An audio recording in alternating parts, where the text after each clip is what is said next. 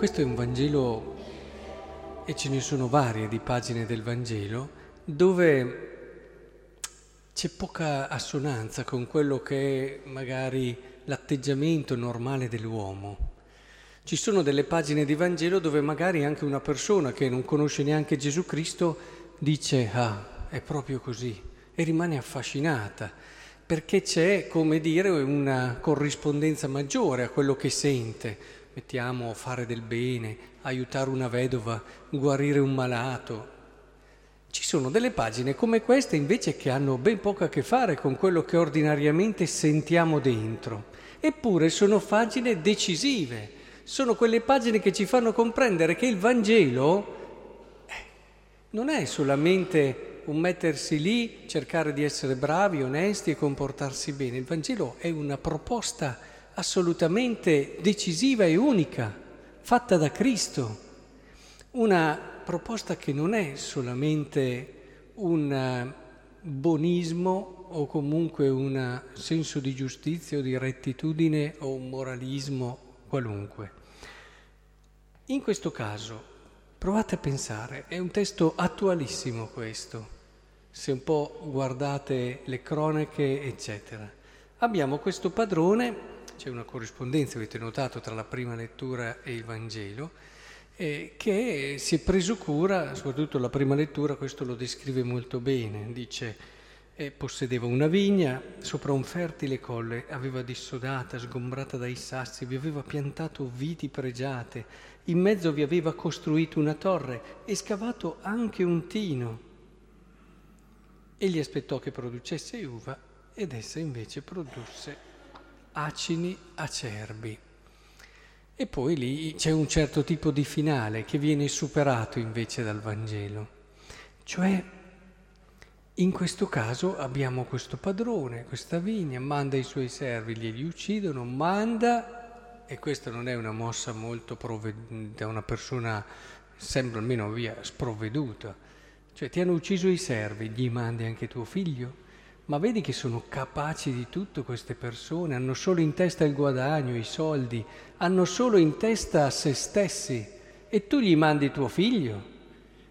Lui manda, ma non è una scelta, è una scelta fatta pensata. Lui manda suo figlio e suo figlio viene ucciso. E è chiaro che non c'è bisogno di darvi tante spiegazioni, nel senso che c'è un chiaro riferimento alla sua esperienza alla sua storia. Alla fine Gesù è finito lì sulla croce. E... Però cos'è che questo Vangelo ci vuole far capire? Che noi umanamente siamo come questi qui, che dicono, e eh, lui gli chiede voi che cosa fareste a questi qua? Quei malvagi? Li farà morire miseramente, darà in affitto la vigna ad altri contadini che gli consegneranno i frutti a suo tempo. Tutti noi, insomma tutti, sì, direi di sì, quasi tutti, saremo con queste persone. E invece il finale è molto diverso. Gesù non dice li prendo e li faccio morire miseramente, ma dice, dopo aver citato la pietra, eccetera, Perciò io vi dico, a voi sarà tolto il regno di Dio e sarà dato a un popolo che ne produca i frutti. Questo è straordinario. Queste sono quelle pagine di Vangelo che ci fanno capire come potremo portare la pace nel mondo. E questo è tipico di Dio, come quando ti dice ama il tuo nemico, quando ti dice fai del bene a chi ti ha fatto del male. Questo è Vangelo. Al giorno d'oggi, chi è che non è sconvolto dinanzi a quelle situazioni che ci fanno vedere alla televisione, di persone che operano violenze atroci, che ti fanno rivoltare dentro? E quanti di noi sono portati magari a dire come questi, appena lo prendiamo quello lì, appena li prendiamo quelli lì, ci pensiamo poi noi. Ma voi credete che se anche li uccidiamo tutti noi porteremo la pace? Voi credete che se siamo guidati dall'astio e dalla voglia di un senso di giustizia più umano che divino, noi porteremo del bene? Io non sono mica convinto, ma non è convinto neanche il Vangelo. Conoscete un po' la storia, avete letto la storia, quante volte i tiranni sono stati massacrati e uccisi e credete che abbiamo portato la pace? Vedete, è molto importante che comprendiamo lo stile di Cristo, perché poi lo dobbiamo vivere nelle nostre relazioni quotidiane. È ovvio che queste persone vanno controllate e vanno fermate, stanno uccidendo persone innocenti, stanno uccidendo cristiani, siamo dinanzi a dei martiri e a una persecuzione evidente queste persone vanno fermate, ma vanno fermate con lo spirito del Vangelo, cioè non con l'astio, lo spirito di vendetta, la voglia di punirti a tutti i costi. È sbagliato.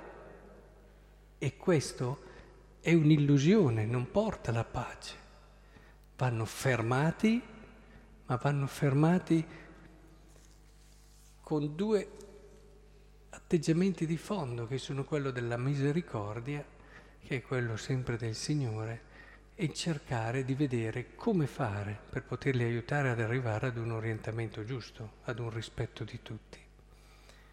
E evidentemente in certi casi occorre intervenire in modo forte, anche deciso, però ricordatevi che lo spirito è quello che fa la differenza, cioè il modo in cui si agisce, il modo in cui si ferma. Perché vedete, dopo, eh, torniamo a casa nostra.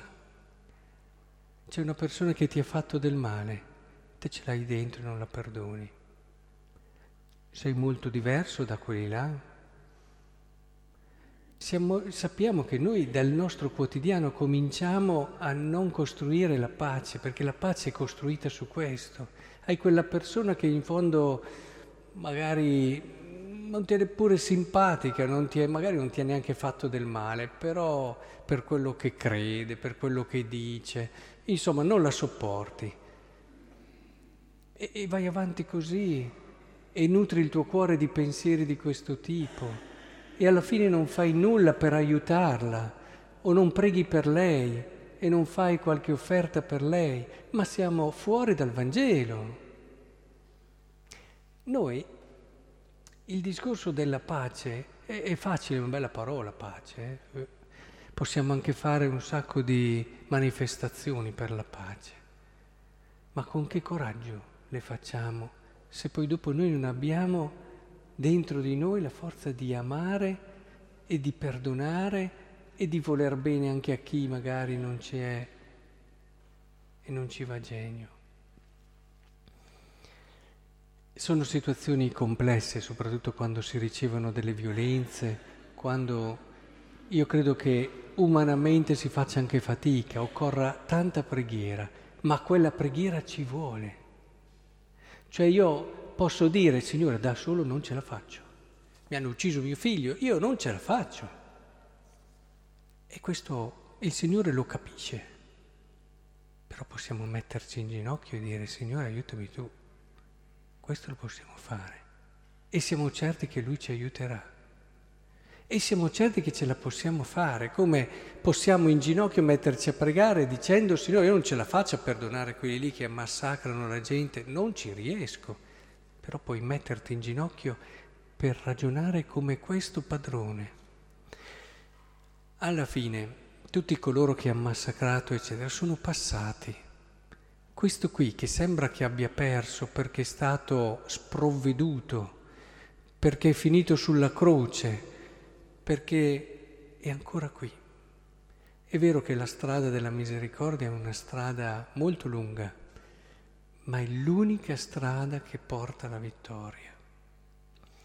Ecco, ragioniamoci su questo perché sono quelle pagine che davvero ci fanno cogliere qualcosa del cuore di Dio e sono molto importanti e dobbiamo davvero prenderle a cuore, partendo naturalmente dalla nostra quotidianità.